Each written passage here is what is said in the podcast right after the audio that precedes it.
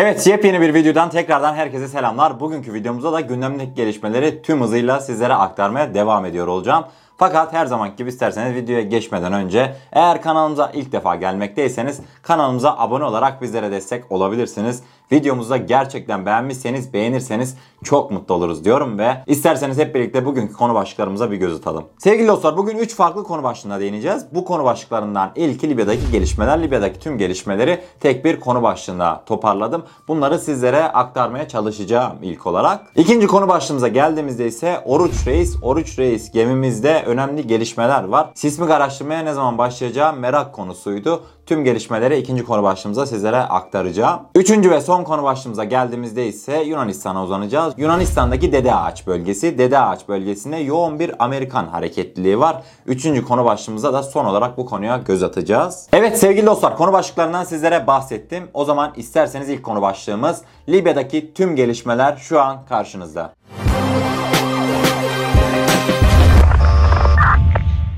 Sevgili dostlar Libya'daki önemli gelişmelerden bir tanesi de darbeci Hafter yanlısı hesaplar tarafından paylaşılan görüntülerde sahil şeridine konuşlandırılmış Rus yapımı S-125M Pechora hava savunma sistemleri mevcuttu. Paylaşılan görsellerden konumları tespit edilen sistemlerin ülkenin doğusunda Derne Tobruk arasında bomba hava üssünün güneyinde konuşlandırıldığı tespit edildi. Görüntülerde bahse konu hava savunma sisteminin füze fırlatma bataryalarının oldukça bakımsız ve füzelerin roket kısmında bulunan denge kanatlarının tahrip edildiği görülmekte. Görselde yer alan komuta, kontrol aracı ve hedef ve füze takip sistemlerinin işlev göremeyecek şekilde bakımsız ve tahrip olduğu ve bu sebeple de füzelerin kullanılabilir olmadığı ifade edildi. Sevgili dostlar Hafter'in S-125 füze sistemlerini konuşlandırdığı haberinin detayları bu şekildeydi. Fakat gelin isterseniz koordinatları tespit edildi dedik. Koordinatları tespit edilen görsele ve uydu görüntüsüne bir yakından bir göz atalım. Görmüş olacağınız üzere ilk başta Hafter hesapları böyle bir fotoğrafı paylaştı. Yine kendilerini ele verdiler her zamanki gibi. Biliyorsunuz daha önceki takipçilerimiz bilir. Hafter milisleri tarafından çekilen fotoğrafların uydudan görüntülerini sizlere birçok kez aktarmıştım ve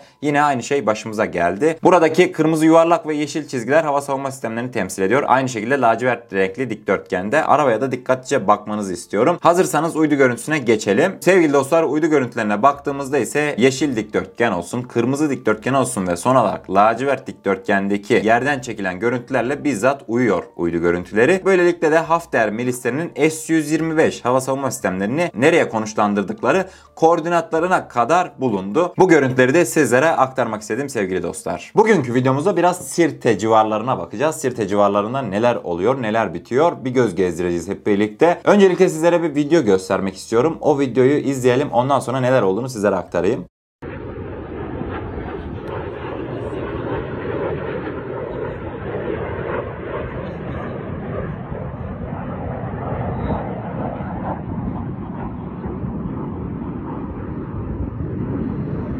Değerli dostlar izlemiş olduğumuz video Sirte'de çekildi. Sirte'de görülen MiG-29 Rus uçaklarına ait bir videoydu. Sirte civarlarında daha önce hiç böyle gezmiyorlardı. İki tane Su-29 uçağı çok rahat bir şekilde Sirte semalarında uçuş gösterdi. Bu videoyu da sizlerle paylaşmak istedim. Libya'daki gelişmelere devam ediyoruz. Biliyorsunuz Vatiya'daki Türk üssü 5 Temmuz'da ne yazık ki bombalanmıştı. Birleşik Arap Emirlikleri tarafından saldırıya uğramıştı. Vatiya hava üssünde yeni gelişmeler mevcut. Sizler için uydu görüntülerini buldum. Sosyal medyada gerçekten çok konuşuldu bu görseller. İsterseniz ilk görüntümüz bir karşımıza gelsin. Sevgili dostlar Vatiye Hava Üssü'nün 27 Temmuz'da çekilen uydu görüntüleri bu şekilde. Vatiye Hava Üssü'nde büyük değişimler var. Öncelikle 5 Temmuz'da saldırıya uğrayan güney kısımda tekrardan birçok halk savunma sistemi yerleştirilmiş ve eskisi gibi açıklıkta bulunmuyorlar. Çevreleri mevzilenmiş. Olası bir saldırıya daha sert bir şekilde karşılık verebilmek için mevzi kazılmış. Değerli dostlar önceki videolarımızda halk sistemlerini gösterirken sizler de çok demiştiniz. Çok açık açıkta değil mi bu sistemler? Tehlikeli olmuyor mu diye. Yapılan saldırının ardından hendekler kazılmış çevresine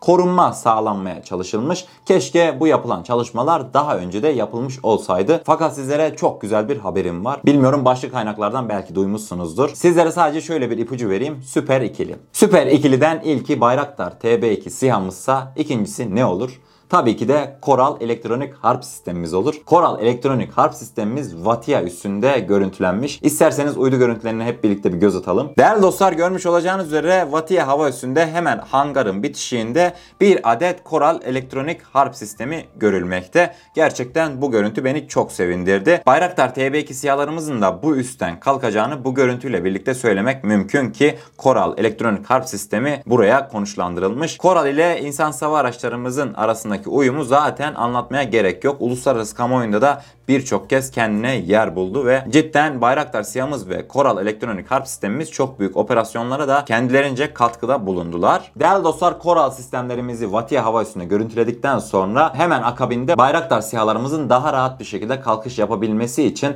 biliyorsunuz Vatia saldırısında üssün bazı pistlerinde zararlar meydana gelmişti. Uydu görüntüleriyle o zararların da giderildiğine dair kanıtlara ulaştım. İsterseniz o görüntüler karşınıza gelsin. Değerli dostlar görmüş olacağınız üzere pistin yenilenen kısımları daha koyu bir şekilde göze batmakta. Saldırıdan sonra bu pistin yenilenmesi zaten beklenmekteydi. 27 Temmuz uydu görüntüleriyle birlikte de bu üssün yenilendiğini görmek gerçekten beni çok sevindirdi. Değerli dostlar yavaştan Libya'daki gelişmelerin sonuna geliyoruz. Fakat Hafter'e uzanacağız bu sefer. Hafter milisleri Sirte, Cufra, Karayolu çevresinde bir hendek kazma çalışması başlatmışlar. Hendekler bize çok tanıdıktır biliyorsunuz. Tekrardan hainlik ve hendek bir arada. Şu an görmüş olduğunuz görüntüler Sirte, Cufra Karayolu'ndan çekildi. Gerçekten çok büyük hendekler kazmaya başladılar ki bunlar olası ulusal mutabakat hükümeti ve Türkiye Cumhuriyeti operasyonunu sekteye uğratmak için açılmış hendekler. Sevgili dostlar bir sonraki fotoğrafımıza geçecek olursak burada da daha uzaktan çekilmiş görmüş olduğunuz yol Sirte, Cufra Karayolu. Yaklaşık 25 iş makinesinin çalıştığı söylenmekteydi gün içerisinde. Sizlere de bu görüntüleri aktarmak istedim değerli dostlar. Evet sevgili dostlar Libya'da son dönemde yaşanan gelişmeler bu şekildeydi. Umarım doğru bir şekilde sizlere aktarabilmişimdir. Gelelim ikinci konu başlığımıza. Soru işaretiydi herkesin kafasında. Oruç Reis sismik araştırma gemimiz limanından ne zaman ayrılacak ve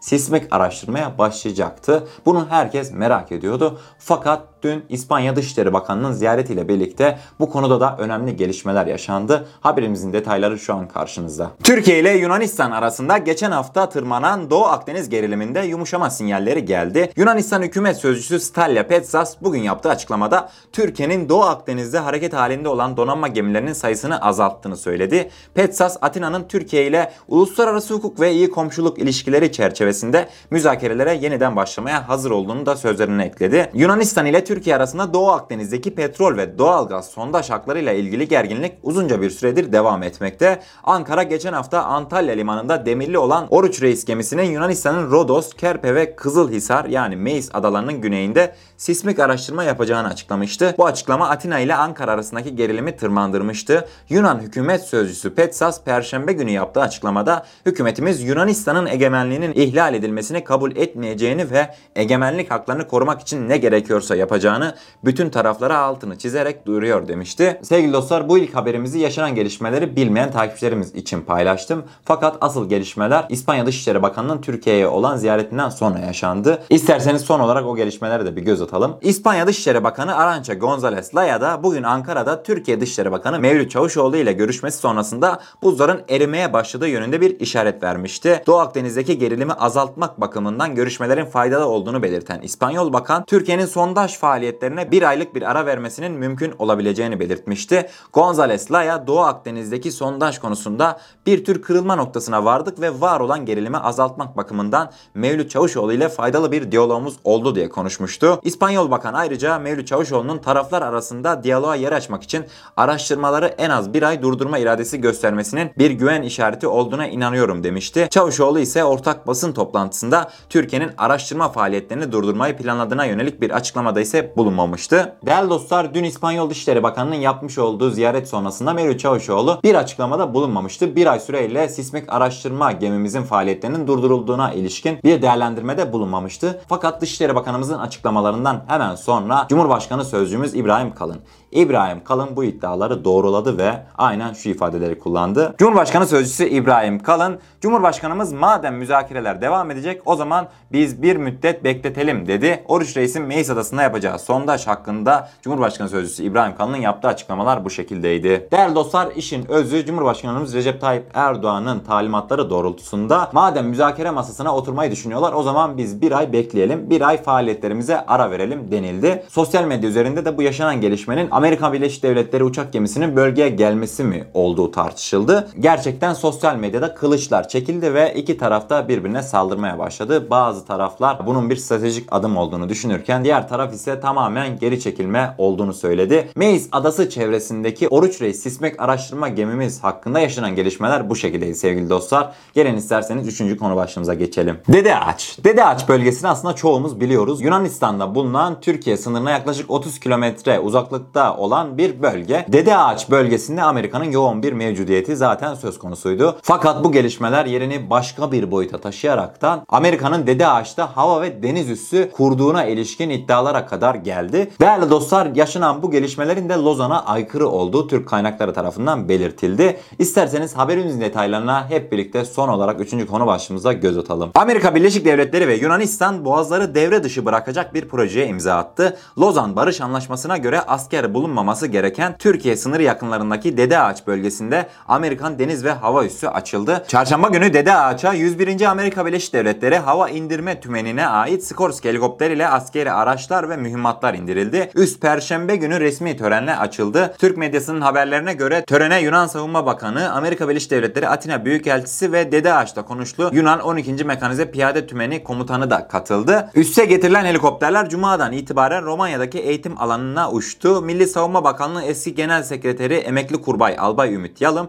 gelişmeyi Yunanistan ve Amerika Birleşik Devletleri Lozan Anlaşması'nı ve uluslararası hukuku ihlal ediyor diye değerlendirdi. NATO tatbikatları bahane edilerek uzun süredir Dede Ağaç'a ciddi silah yığınağı yapan Amerika Birleşik Devletleri aynı zamanda stratejik limanın özelleştirilmesini talep ederek burayı askeri üs haline getirmeyi planlıyor. Amerika Birleşik Devletleri'nin Dede Ağaç'a üs kurması Lozan Anlaşması'na aykırı diyen uzmanlar Dede Ağaç sınırdan askersizleştirilmesi gereken 30 kilometre alan içerisinde yer alıyor. Batı Trakya Türklerinin yerleşik olduğu ve Yunanistan tarafından özellik haklarının 100 yıldır gasp edildiği bu hassas bölgeye Lozan'ı hiçe sayarak bir Amerika Birleşik Devletleri üssü kurdurtmak ve Türk azınlığının yoğun yaşadığı Gümülcine ve İskeçe ile Türkiye'nin arasına adeta askeri tampon oluşturmak manidar bir girişimdir yorumunda bulunuluyor. Sevgili dostlar ne yazık ki Yunanistan'ın Dede Ağaç bölgesine yaşanılan gelişmeler bu şekildeydi. Önümüzdeki günlerde Yunanistan ve Amerika Birleşik Devletleri ittifakı gün geçtikçe güçlenecek gibi gözüküyor. Yani en azından yaşanan gelişmeler o şekilde yorumlanabilir. Sevgili dostlar bugünkü konu başlıklarından sizlere bahsettim. Umarım doğru bir şekilde sizlere aktarabilmişimdir. Son kez hatırlatıyorum. Eğer kanalımıza ilk defa gelmekteyseniz kanalımıza abone olarak bizlere destek olabilirsiniz. Videomuzu gerçekten beğenmişseniz beğenirseniz çok mutlu oluruz diyorum ve kendinize çok iyi bakın. Her şey istediğiniz gibi olsun. Sağlıcakla.